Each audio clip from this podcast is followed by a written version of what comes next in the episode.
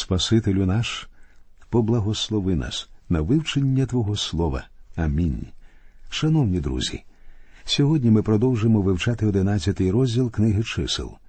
У минулій передачі мова йшла про те ремство, що виникло в ізраїльському стані під впливом приходьків, що знаходились серед народу Божого. Ізраїльтяни, спонукувані безліччю іноплеменників, почали скаржитися, що вони харчуються одною лише манною. І ось Бог говорить Моїсеєві, що тепер вони цілий місяць будуть їсти м'ясо, доки сам вигляд його не стане для них огидним, і зробить він це тому, що вони знехтували його і канючили перед ним. Читаємо 21 і 22 вірші. І сказав Моїсей шістсот тисяч піхоти той народ, що я серед нього, а ти сказав я дам їм м'яса, і вони будуть їсти місяць часу. Чи худоба дрібна та худоба велика заріжеться для них і вистачить їм? Чи також збереться для них уся морська риба і вистачить їм? Мойсей запитує Бога, як же він виконає свою обіцянку. Читаємо далі. А Господь сказав до Мойсея чи Господня рука буває коротка? Тепер ти побачиш, чи сповниться тобі моє слово, чи ні. Бог відповідає йому, що зможе це зробити. Нам ніколи не слід запитувати Господа, як він зробить те, що обіцяв. Він все зробить, і не потрібно ставити йому питання. Він зробить так, як вважає за потрібне. Читаємо далі. І вийшов Моїсей, і промовляв до того народу Господні слова. І зібрав він сімдесятеро чоловіка зо старших народу і поставив їх навколо скинії. І зійшов Господь у хмарі, та й промовляв до нього, і взяв від духа, що на ньому, і дав на сімдесят чоловіка старших. І сталося, як спочив на них дух той, то вони стали пророкувати, та потім перестали. Зверніть увагу, сили не додалося. Стало більше відповідальних людей, але ні сили, ні влади більше не стало, тому що Бог розділив один дух між ними. Читаємо далі. І зосталося двоє людей в таборі, ім'я одному Елдад, а ймення другому Медад, і спочив на них дух. А вони були серед записаних та не вийшли до скинії, і пророкували в таборі, і побіг юнак, і промовив до Моїсея і сказав Елдад і Медад пророкують у таборі. І відповів Ісус, син Навинів, Мойсеїв слуга від своєї молодости, та й сказав Пане мій Мойсею, заборони їм. І сказав йому Мойсей, чи ти заздрісний за мене? О, якби то весь Господній народ став пророками, коли б дав Господь духа свого і на них, і вернувся Мойсей до табору, він та старший Ізраїлеві. Ісус Навин був дуже відданий Моїсеєві, і це чудово. Але ще більш чудове відкриття про те, що в Мойсеєві не було ні краплі заздрості. Він не став заздрити тому, що інші стали пророкувати. Гадаю, в духовному житті є три головних гріхи лінь, заздрість і нудьга. Деякі з нас грішать всіма трьома. Ми вже переконалися, що Мойсей не був ледачий і ніколи не нудьгував. Тепер же ми бачимо, що він і не заздрісний. Заздрість страшне почуття. Далі ми читаємо про те, як Бог послав ізраїльтянам перепелиці. 31 вірш. І знявся вітер від Господа, і навіяв перепелиці від моря, і опустив їх над табором, як денна дорога туди, і як денна дорога сюди, навколо табору, і коло двох ліктів на поверхні землі. Господь дав м'ясо, як і обіцяв причому в такій кількості, що навіть уявити важко. Читаємо 32 вірш. І встав народ, і цілий той день, і цілу ту ніч, і цілий день на завтра збирали перепелицю. Хто збирав мало, той зібрав десять хомерів, і порозкладали їх собі скрізь навколо табору. Холодильників в ізраїльтян не було, тому перепелів довелося смажити і їсти відразу всіх. Це було справжньою обжерливістю. Читаємо далі.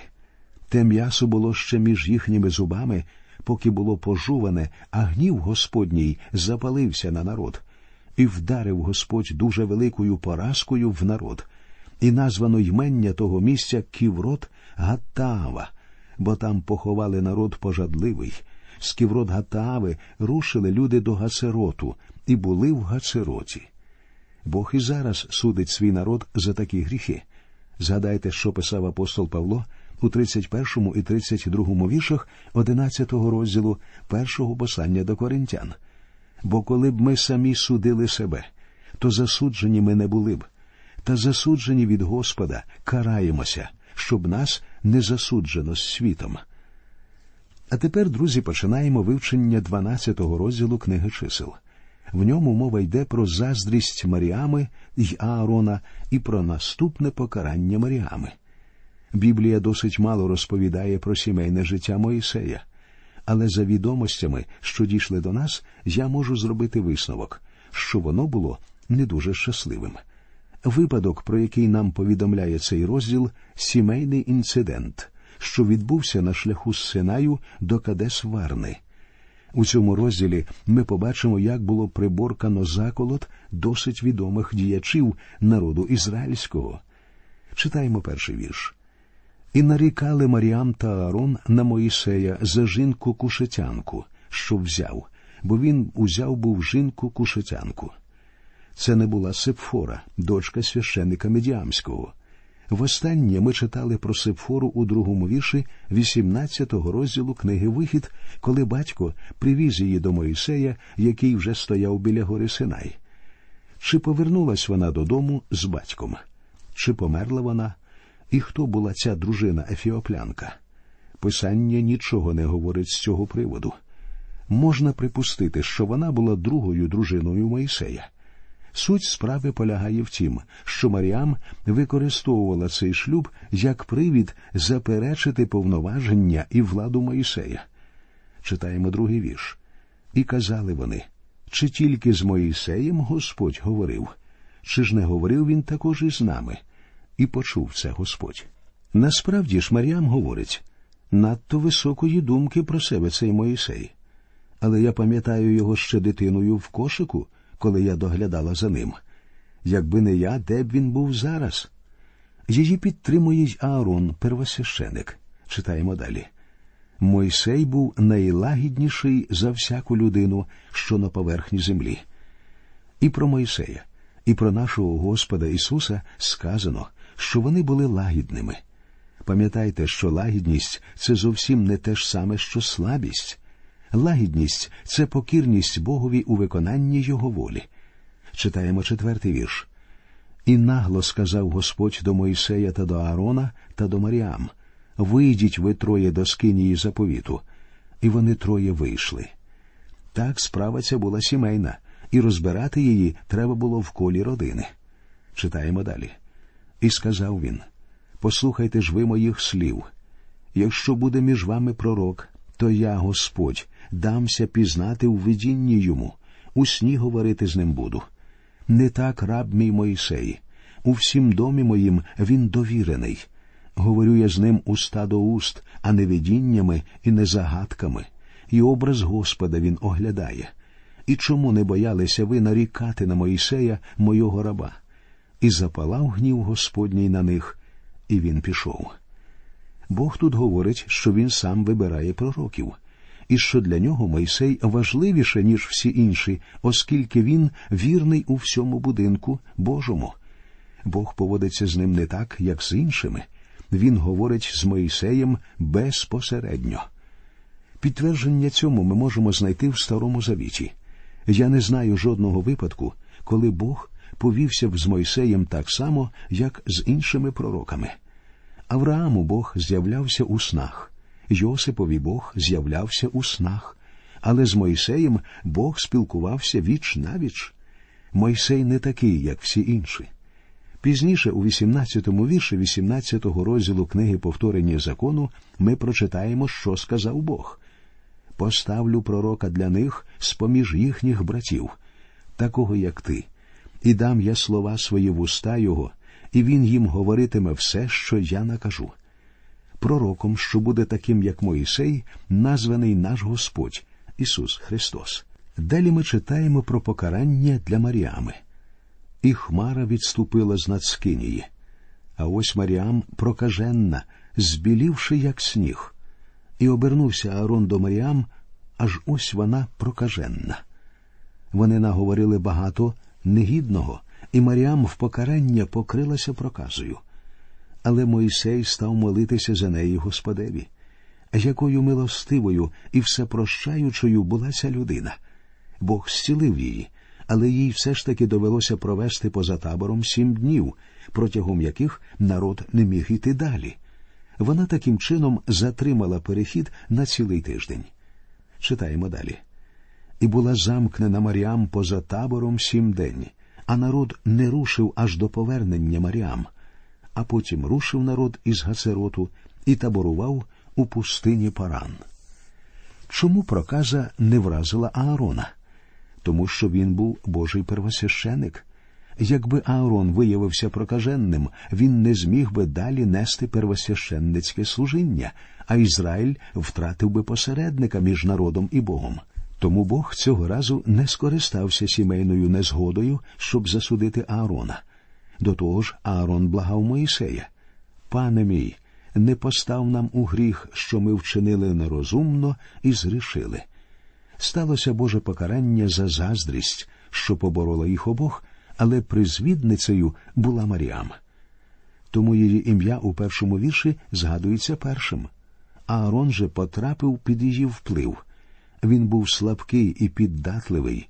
Ці якості ми вже бачили у 32-му розділі книги Вихід, коли ізраїльтяни зробили золоте теля. Гріх ревнощів і заздрості зародився в серці Маріам, і тому Бог справедливо покарав її. Тепер, друзі, давайте перейдемо до вивчення 13-го розділу книги чисел. Ізраїль досяг Кадес Варни, що розташований на межі землі обітованої. Дуже прикро бачити, як через невір'я ізраїльтян Кадес стає для них тим самим, що Ватерлоо для Наполеона. Цей розділ розповідає про 12 спостерігачів або, іншими словами, розвідників, які вирушили оглядати землю ханаанську. Ми довідуємося, для чого були послані спостерігачі, як їх вибирали, що їм веліли зробити, як вони себе повели і як розійшлися думки більшості і меншості стосовно того, що вони знайшли. Отож, читаємо про те, навіщо послали спостерігачів, вірші з першого по третій. І промовляв Господь до Моїсея, говорячи Пошли людей, і вони розвідають ханаанський край, що я даю Ізраїлевим синам. Пошлете по одному чоловікові від племени своїх батьків, кожного начальника в них. І послав їх Моїсей в пустині Паран за Господнім наказом. Усі вони мужи достойні, вони голови Ізраїлевих синів. Отже, чия це була ідея послати спостерігачів? Бога? Ні. Це не йому спало на думку оглянути землю. Ми завжди повинні намагатися одержати повну картину того, що говорить нам Слово Боже, тому що часто одна грань образа дається в одному місці писання, а друга зовсім в іншому. Наприклад, щоб одержати повну картину Господа Ісуса Христа, нам потрібні всі чотири Євангелії. Що ж стосується цього випадку, то у нас створюється враження, начебто саме Бог захотів послати спостерігачів. Однак, читаючи інші місця, ми виявляємо, що він лише виконував прохання народу. Ось що говориться у віршах з 20 по 22 першого розділу книги повторення закону. І сказав я до вас прийшли ви до Аморейської гори, що Господь Бог наш дає нам. Ось Господь, Бог твій, віддає тобі цей край. Увійди, заволодій, як говорив був тобі Господь, Бог батьків твоїх. Не бійся і не лякайся. А ви всі підійшли до мене та й сказали пошлімо мужів перед собою, і нехай вони вислідять нам той край, та нехай принесуть нам відомість про дорогу, що нею підемо, та про міста, куди ввійдемо. Це не Бог повелів посилати спостерігачів у землю ханаанську. Ці розвідники результат слабкості і страху людей. Вони побоювалися, що не зможуть завоювати цю землю. Тому вони вирішили підійти раціонально, прийнявши мудре рішення послати вперед спостерігачів. Бог впевнено веде дітей Ізраїлевих у землю, яку обіцяв їм. а їхнє прохання послати спостерігачів свідчить про брак у них віри. Вони не довіряють Богові. Адже Бог вже побував там і вибрав їм землю. Він все дізнався про неї. Він ні за що не послав би їх у цю землю, якщо б знав, що вони не зможуть захопити її. І коли ізраїльтяни увійшли нарешті у цю землю, там, як і раніше, жили велетні, проте вони її завоювали, тому що Бог був з ними. У цьому для всіх нас дуже важливий урок. Чи дійсно ми ходимо вірою? Звичайно, ми повинні бути обережні, але настає час, коли нам необхідно віддати Господеві наш шлях. П'ятий вірш 36-го псалма говорить на Господа здай дорогу свою, і на нього надію клади, і Він зробить. Ми з вами у нашому житті, друзі, повинні віддавати свої шляхи Господеві і довірятися йому цілком. Прочитаємо тепер про вибір спостерігачів. З усього списку спостерігачів нас більше всього цікавить два. Ось шостий і восьмий вірші. Для юдиного племени Калев, син Ефунеїв, для Єфремового племені Осія, син Навинів. Осія це Ісус Навин. Згодом ми довідуємося про те, що думка цих двох розвідників відрізнялася від думки більшості з тих, хто побував у землі обітованій. Тепер прочитаємо про вказівки дані спостерігачам.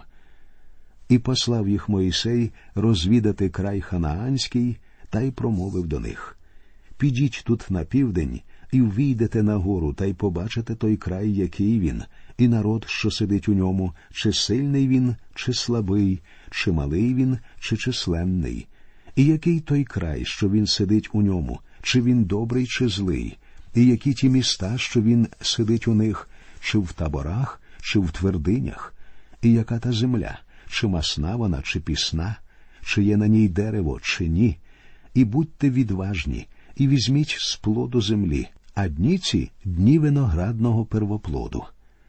Отже, спостерігачі одержали всі інструкції. Вони знають, що їм робити, і готові вирушити на завдання. Далі ми читаємо про дії спостерігачів. І знялися вони, і розвідали той край від пустині цін аж до Рехова у напрямі до Хамоту. Хамот перебував на самій півночі землі обітованої.